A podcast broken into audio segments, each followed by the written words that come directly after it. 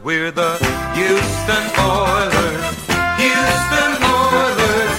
Houston Oilers number one. Yes, we're the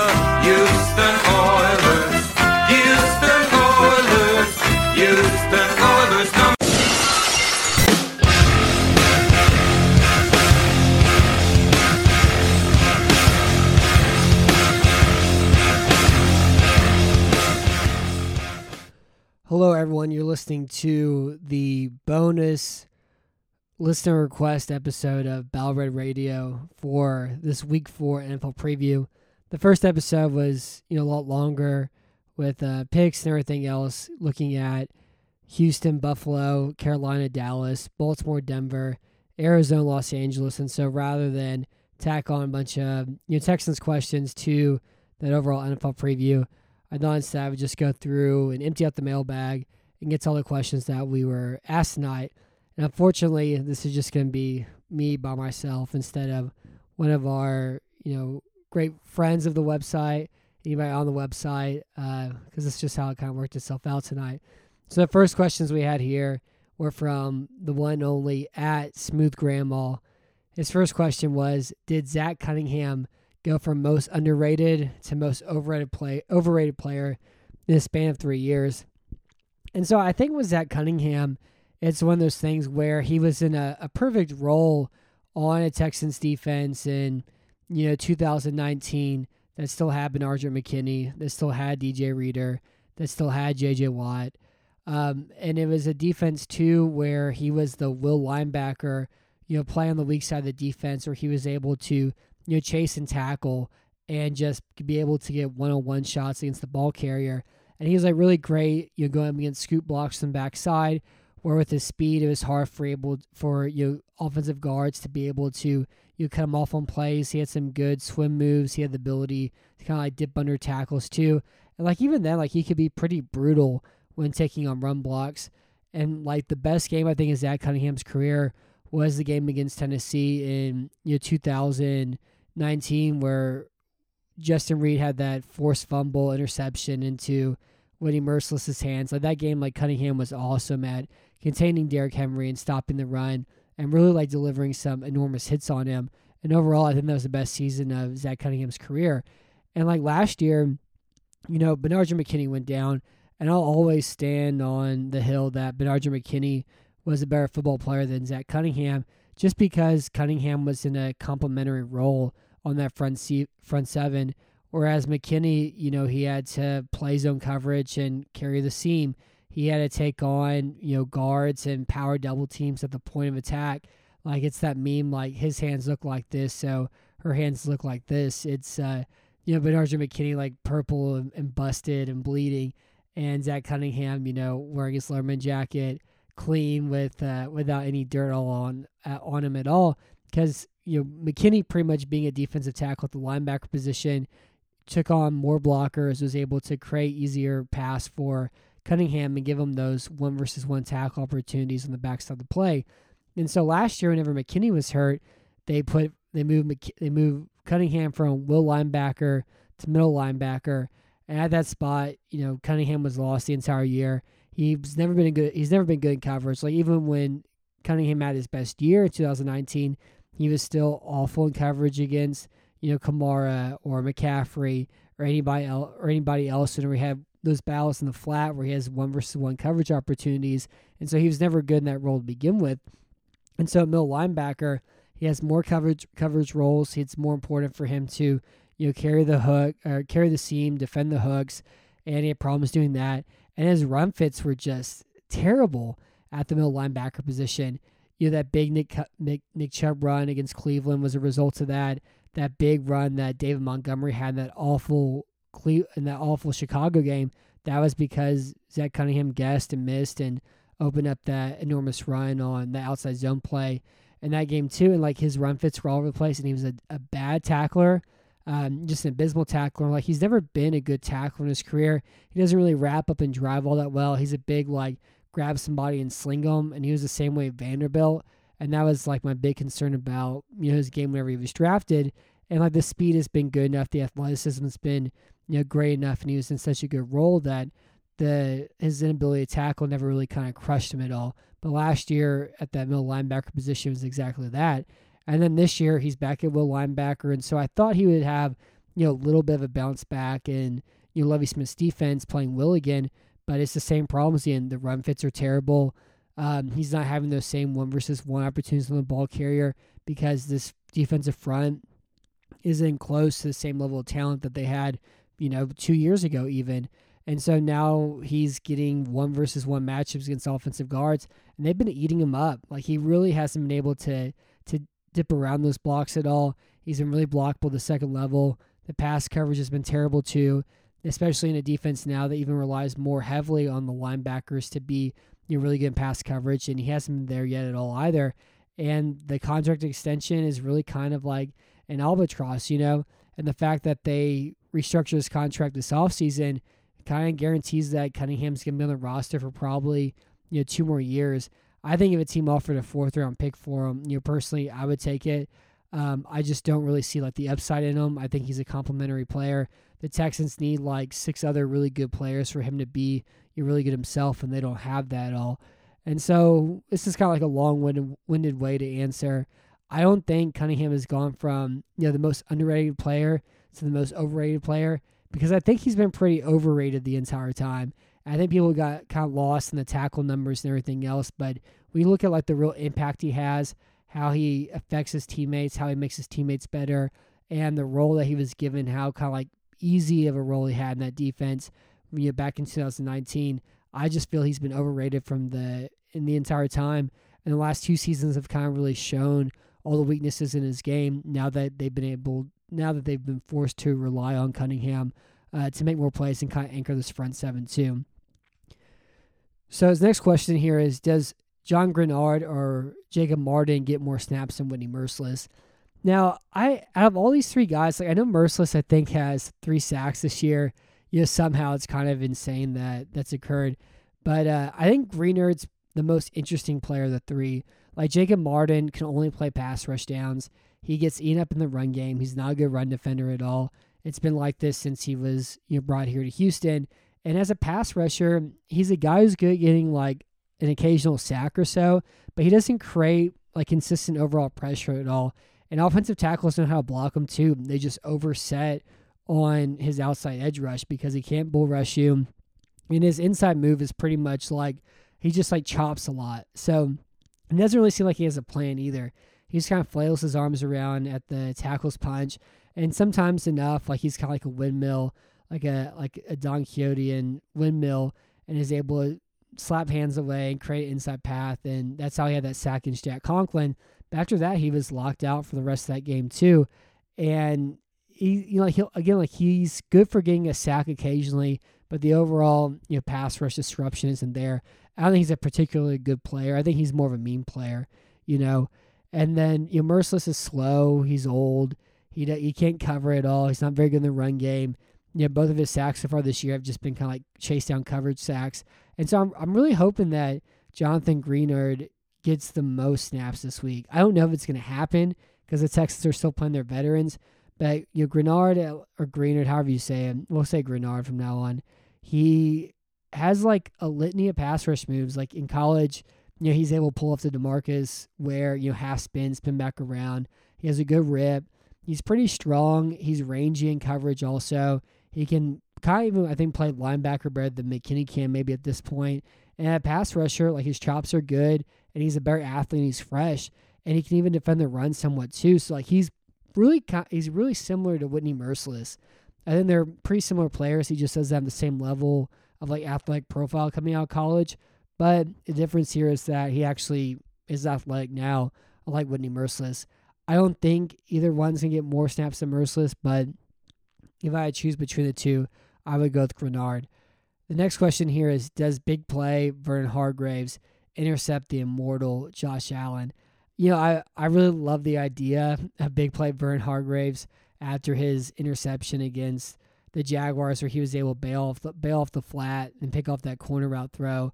Where Lawrence was just guessing, you know, he was like, "Oh yeah, it's covered too. I'm throwing the corner," uh, without ever actually checking the cornerback at all. But I mean, he's been bad, you know, like he doesn't he doesn't tackle well. he has been really kind of getting chewed up on those corner routes uh, where he's not squeezing it at all. He's not doing a very good job forcing wide receivers into the teeth of the defense whenever he jams. Because like the whole idea covered two is you know you jam, you try to force the wide receivers inside to into the linebackers, into the safeties, and you take away the sideline. You're able to kind of play two routes at once at the same time, and he hasn't really done that at all. Um, the fact that he had one interception was beautiful. I'm very happy for him, but I don't imagine him having many more of those at all.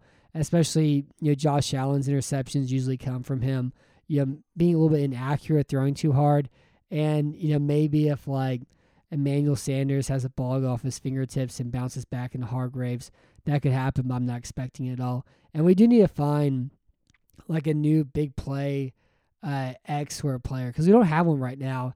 I think probably Greenard would probably be the best one because he's had, you know, that sack last week um, against Carolina.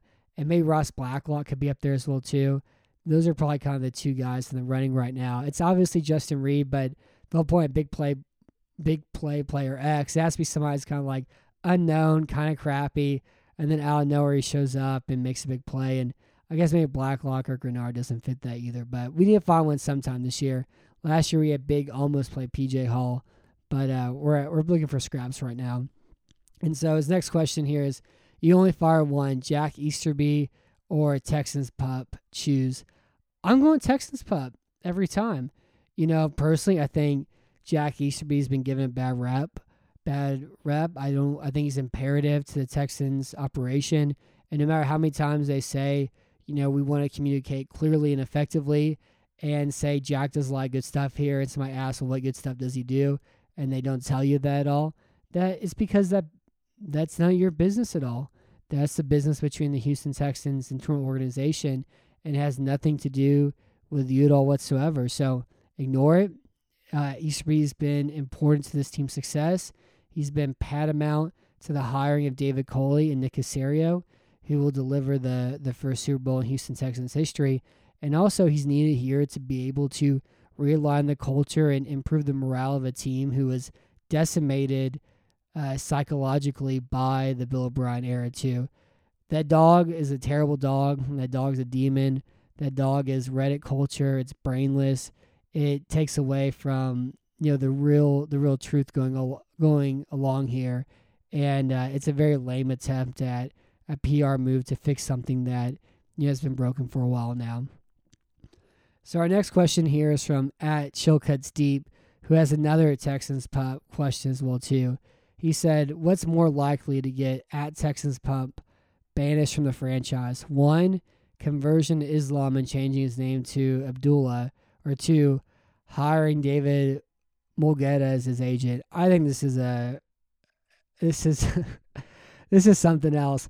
Um, I would go with hiring David Mulugheta as his agent because what Mulugheta would do, he would tell Texans Pup, you know, you shouldn't be here.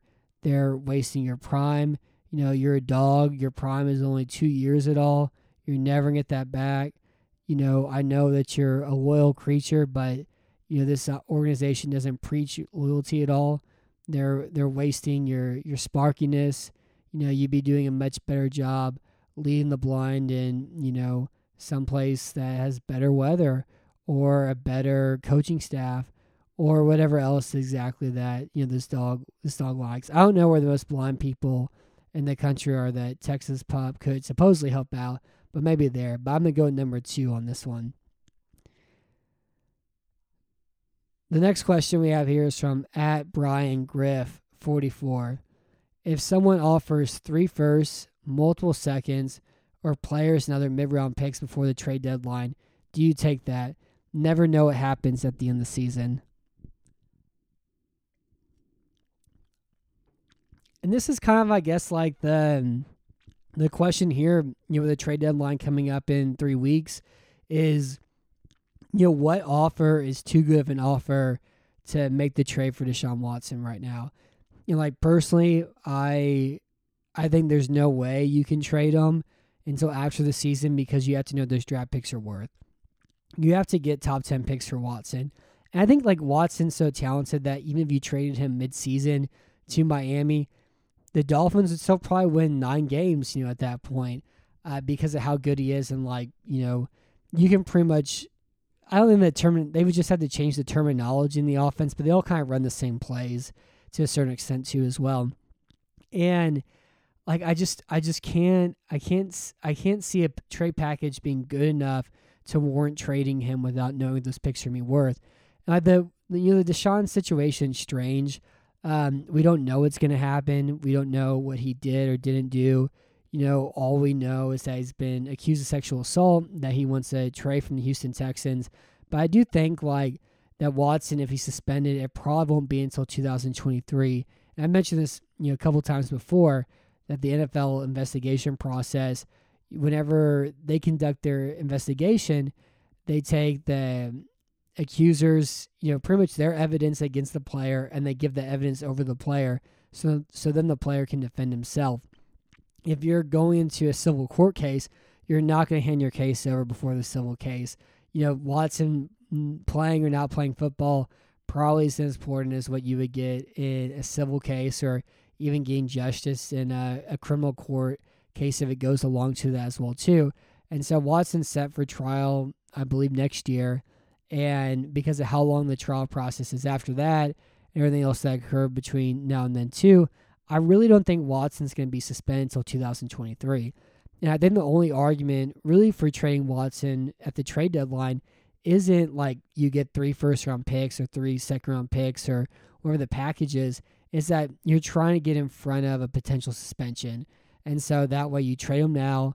You don't have to worry about a suspension, your next spring derailing what you could get for him at all because like he's the asset this team has. And the really like at the, at the end of the day, the season only kind of matters what they get for Watson because if they nail those picks, they nail this trade, they get springboard that into the next good Texans team. If they don't do that, this is gonna be a long rebuild. And the Watson trade kind of has to have that happen. So I don't even think like, you know, three first round picks, multiple seconds, you know, players and mid round picks. Like, I don't think I'd really take that. I think I would wait it out and see what happens at the end of the year. I feel pretty confident that he won't be suspended until two years from now. And like I wrote about before too, I think the Giants are like the sneaky tank, the sneaky team uh, Watts can be traded to. The Giants have two first round picks. They're 0 3 right now. They have the Bears first round pick. They're one and two. The Bears can't, you know, pass protect out of empty. They don't have a, a good game plan for Justin Fields at all. They're pretty stationary. Fields reads the field, you know, pretty slow right now. He has kind of like a long delivery too. He seems like a guy like kind of Jalen Hurts right now He needs to have a really good offensive line in front of him. He give him plenty of time to make make re, uh, give him plenty of time to read the defense and be able to kind of see it and throw it. And so he doesn't have that there right now. And so I think if you trade Watson to the Giants at the end of the year, you know, the Giants probably have to have a new general manager or anything else to miss the playoffs this season. You get the Bears first round pick, the Giants first round pick, and then you have your own first round pick, and you have three top 10 picks this draft. And then you can, you know, trade down, trade up, and get a quarterback, maneuver those however you see fit. But if you say you have, you know, two first round picks, you know, a first round pick in 2000, um, 2023, two second round picks on top of that. And then the Giants don't really have like a ton of young players at all. Um, you know, like I don't know. You I like the Giants are kind of more like a veteran defense and same thing offensively too. Like, do you want uh Coney very much? Do you want the edge rusher they drafted from Georgia that has the weird name? Like, do you want uh Jimenez? do you want guys like that? And like I don't know, like I think I think Lawrence is probably pretty interesting, but that's kind of it, you know. And so I don't really know if I would trade any sort of uh, if I would really care that much about like players that you may get for them. It's all about draft picks. Draft picks are the most important resource in a rebuild. The Texans need as many of them as possible. But I think you know if you get three first round picks, two second round picks, you know from the Giants, and then fill out however it is that you want to fill out from there. I think that's probably the best destination as of right now. Um, we had another question from at Chilcuts Deep, and he asked, after three weeks, what or who is most to blame for the poor rushing attack? And like it's it's weird because the offensive line can't block outside zone, and they try to block outside zone, and they keep trying to block outside zone, and they can't do it. The left side, Houston's offensive line, is so bad at doing it. They can't make backside double team blocks. They don't know how to like use angles to turn the shoulder to make it easier to pick for the for the second guy to hook anybody. Um, the time's been pretty good, like on the edge blocking that play, but the left side's just been a disaster. And there's so much Maeve Howard moving to guard, but he's never been a good run blocker. Even when he played guard, right guard his rookie year, he was bad against the run. He was bad against the run at right tackle too. Um, he hasn't been good at the spot now at left guard also. And so, uh, and like Laremy Tunsil does even look like he wants to run block at all. He seems disinterested. He doesn't play very hard in the run game, and they've had a lot of problems there. I think Scharping's been pretty bad uh, in that spot too. He's just not very strong, and so he has problems, you know, with that. Like his agility's still kind of funky. Justin Britt's like been really pretty good. And I'm surprised by how good he's been. Like he understands leverage really well. He's so good at grabbing the chest and really locking onto blocks. He's good at reaching the outside shoulder and turning nose tackles. And then Marcus Cannon, I've been surprised by how like well of a zone blocker he's been too, because he didn't he was bad at it in New England, and he's looked pretty spry, especially considering he hasn't played for, you know, a year after seeing it last year uh, with COVID going on, as it you know continues to do so too. So I think all in all, like it's mainly the offensive line, it's the run scheme to to run this play. But when they run like inside zone, they're pretty good at it. When they run duo, they're pretty good at it. Like whenever they're getting hip to hip double teams and moving the first level, that's what they've had success with because they are strong up front. Um, and like those blocks too, if you're able to move the first level, you know, four or five yards, it's able to kind of cover up any mistakes that you may have as far as like picking up the second level, making a little bit tougher, more precise blocks. And then the running back position, they're just not breaking tackles. You know, David Johnson's just pretty much a, a pass catcher at this point. Um, Phillip Lindsay, you know, he's an outside zone back. And it's not necessarily that I think he's missing holes at all, but he keeps trying to turn everything outside the edge, and he just doesn't have the same level of speed as before too. And he's not really hitting cutbacks as well. But whenever the backside of the of the run game isn't able to hit scoop blocks, you lose that cutback opportunity. And so he's constantly like looking to balance everything wide because the gaps are, aren't there and nobody's hooking guys. And again, it's a, it's a bad run scheme for him right now, too.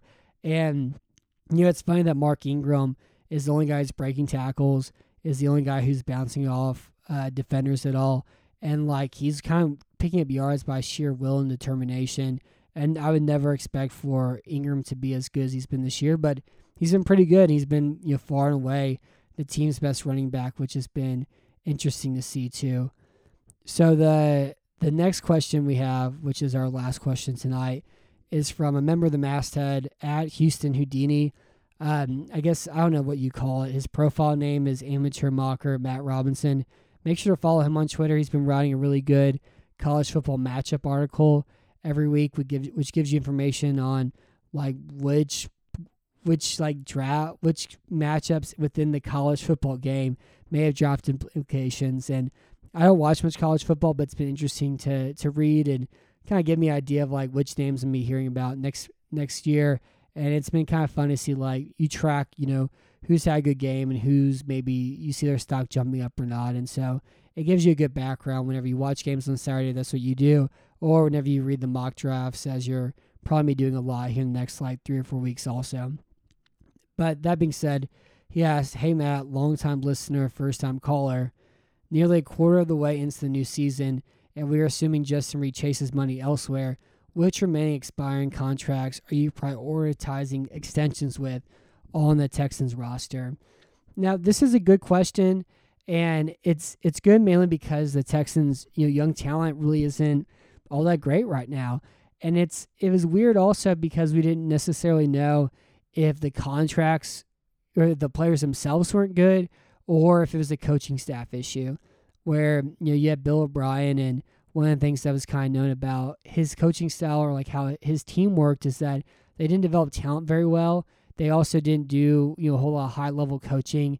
They didn't really work all that hard on you know prioritizing uh, prioritizing you know teams' ability to improve players the position that they play and they mainly just kind of worked on like game situations and that sort of thing um, to kind of like you know pass the time and get through their practices. So whenever we look at who their free agents are, so when we look at their free agents for next offseason, uh, there's a lot of guys here.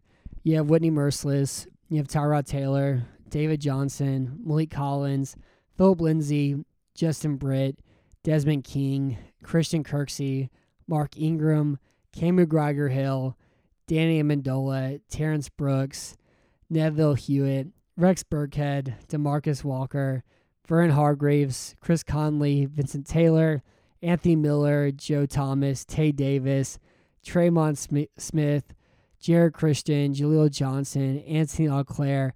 It's a lot of guys. The, all the guys I just listed are guys that Nick Caserio added this offseason. And that was kind of like one of the things about his acquisitions by adding veteran players. Like, really, what are you going to get out of it? You're not going to you sign one of these one of these guys probably to a long term extension because they're older, because your competitive cycle, and really all they're going to do is maybe you get a pick for them at the trade deadline for a team that's like you're about to be one and seven probably after um, by the time that they get Tyrod Taylor back in the offense, or they affect your compensatory pick calculations for next offseason. And then in addition to these guys, they have kind of the younger players that have been hanging on the roster. They have AJ Moore. They have um they have Justin Reid. They have Jordan Akins. They have Jacob Martin. And like I guess those are kind of I guess more the interesting names. Like they have Pharaoh Brown as well too. I think like prioritizing extensions. I do think Justin Britt's been good this year. He's also 31. Um, he's not the issue in like this run blocking team. I think they stick to the outside zone. He would probably be a pretty cheap guy to be able to sign long term. And every interview that you hear with him, like he likes playing football, and it seems like it's something that he wants to do for you know a long time after learning how to like block and walk again after his you know, bad injury uh, in 2020. So I think I think Britt's somebody who would be like probably like a, a good cost effective re-signing. And then we look at the other guys who are non veterans. You know, none of the veterans that they've signed play that well. I was really excited for Desmond King, but he's made zero impact so far this year. He's been you know missing kind of his coverages too. He's missed a few tackles, especially that screen touchdown pass that they were able to hit um, against Cleveland against them. And we look at like, the more interesting names. Like I think Justin Reid is a Pro Bowl caliber safety, and he's been awesome in the scheme so far. But who knows where he's going to be going? And like you mentioned, the question if he does chase money elsewhere. And then you kind of have Akins and Martin. And like Akins is pretty much, he's already 30 years old, which is, you know, funny. Uh, he was like 27 years old when he was drafted. On this Texans offense, they're really not using him as a pass catcher. He's just kind of more of a decoy to open up routes for other people. And so I really wouldn't keep him at all. Jacob Martin's 27. You know, again, like he isn't an impact, like he's an impact pass rusher. He's not like consistently you know, disrupting plays at all. And so I really wouldn't be interested in signing Jacob Martin. He's also not a, a three down player as well either. You only keep him there as like a like a bullpen pass rusher, you know. So I'm not interested in keeping Martin. But I really think it's only Justin Britt and Pharaoh Brown. And Brown's 28. He's far and away the best blocker at the time position on this team. He's one of the best run blockers on this team. He's probably the best run blocking tight end in Texans franchise history. And we still haven't seen him like fully be utilized in the pass game. He had that one touchdown against against the cover zero blitz against Jacksonville. He's had some brutal yards after the catch runs, uh, kind of like Logan Thomas style, the Terminator, just kind of uh, vaporizing defensive backs too. But I think there's more there to be discovered as a pass catcher as well.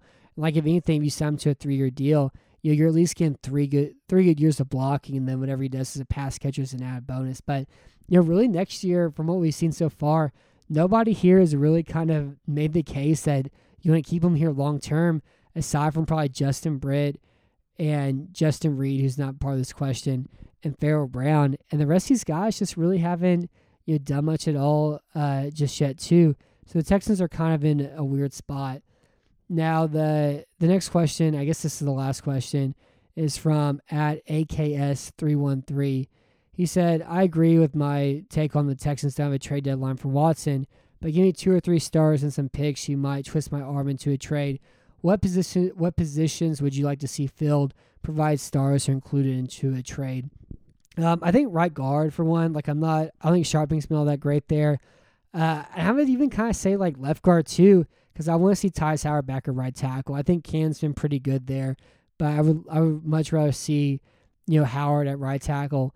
And of course, the like every spot the defense could use a contributing starter. The linebacker group is kind of like Grugier-Hill has probably been the best one of the three with that game he had against Cleveland. Kirksey kind of fool's goal game against Jacksonville, and he's had troubles in the run game and coverage too. They don't have an impact pass rush on the defensive line, so anybody can rush the pass, be viable too. And like the biggest black hole in this team right now is, you know, deep uh, cornerback. They don't have any cornerback talent. They don't have young cornerback talent. They don't have veteran cornerback talent. Uh, they're pretty much playing cover two in a way because of their lack of cornerback talent. So at least cover two, you know, ensures that they won't get absolutely, you know, toasted trying to play man coverage because they can't play man coverage, you know, really at all um, with the with the talent they have in the cornerback position.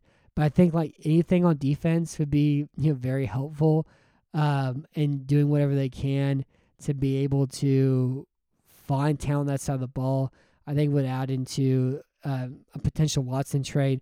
But again, like overall, it, it really kind of is about what what draft picks you get and making sure you get top ten draft picks because that's the most important part of whatever you get in a trade for uh, for Deshaun Watson. So, anyways, that's the end of the the bonus show tonight. Answering listener questions. I wish we could have included these into the NFL preview, but that one went a little bit too long. But there's you know two hours of, of Radio for you and, and your family and your loved ones and everybody else as you enjoy your weekend and get ready to watch my own personal Super Bowl, the Texans playing the Bills on Sunday. And I'll also make sure to have a, a Texans Bills six things to watch for game preview for you Saturday morning as well too. So until next time, I'm Matt Weston. Thank you for listening to Red Radio, and thank you for listening to your deep yearnings being answered as well too.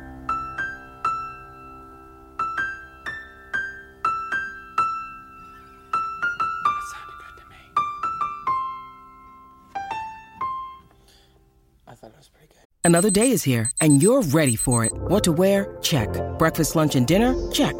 Planning for what's next and how to save for it? That's where Bank of America can help. For your financial to-dos, Bank of America has experts ready to help get you closer to your goals. Get started at one of our local financial centers or 24-7 in our mobile banking app. Find a location near you at bankofamerica.com slash talk to us. What would you like the power to do? Mobile banking requires downloading the app and is only available for select devices. Message and data rates may apply. Bank of America N.A. member FDIC. When you need mealtime inspiration, it's worth shopping Kroger, where you'll find over 30,000 mouthwatering choices that excite your inner foodie. And no matter what tasty choice you make, you'll enjoy our everyday low prices, plus extra ways to save, like digital coupons worth over $600 each week. You can also save up to $1 off per gallon at the pump with fuel points. More savings and more inspiring flavors make shopping Kroger worth it every time. Kroger, fresh for everyone. Fuel restrictions apply. With threats to our nation waiting around every corner, adaptability is more important than ever. When conditions change without notice, quick strategic thinking is crucial. And with obstacles consistently impending, determination is essential in overcoming them. It's this willingness, decisiveness, and resilience that sets Marines apart. With our fighting spirit, we don't just fight battles, we win them. Marines are the constant our nation counts on to fight the unknown. And through adaptable problem solving, we do just that. Learn more at marines.com.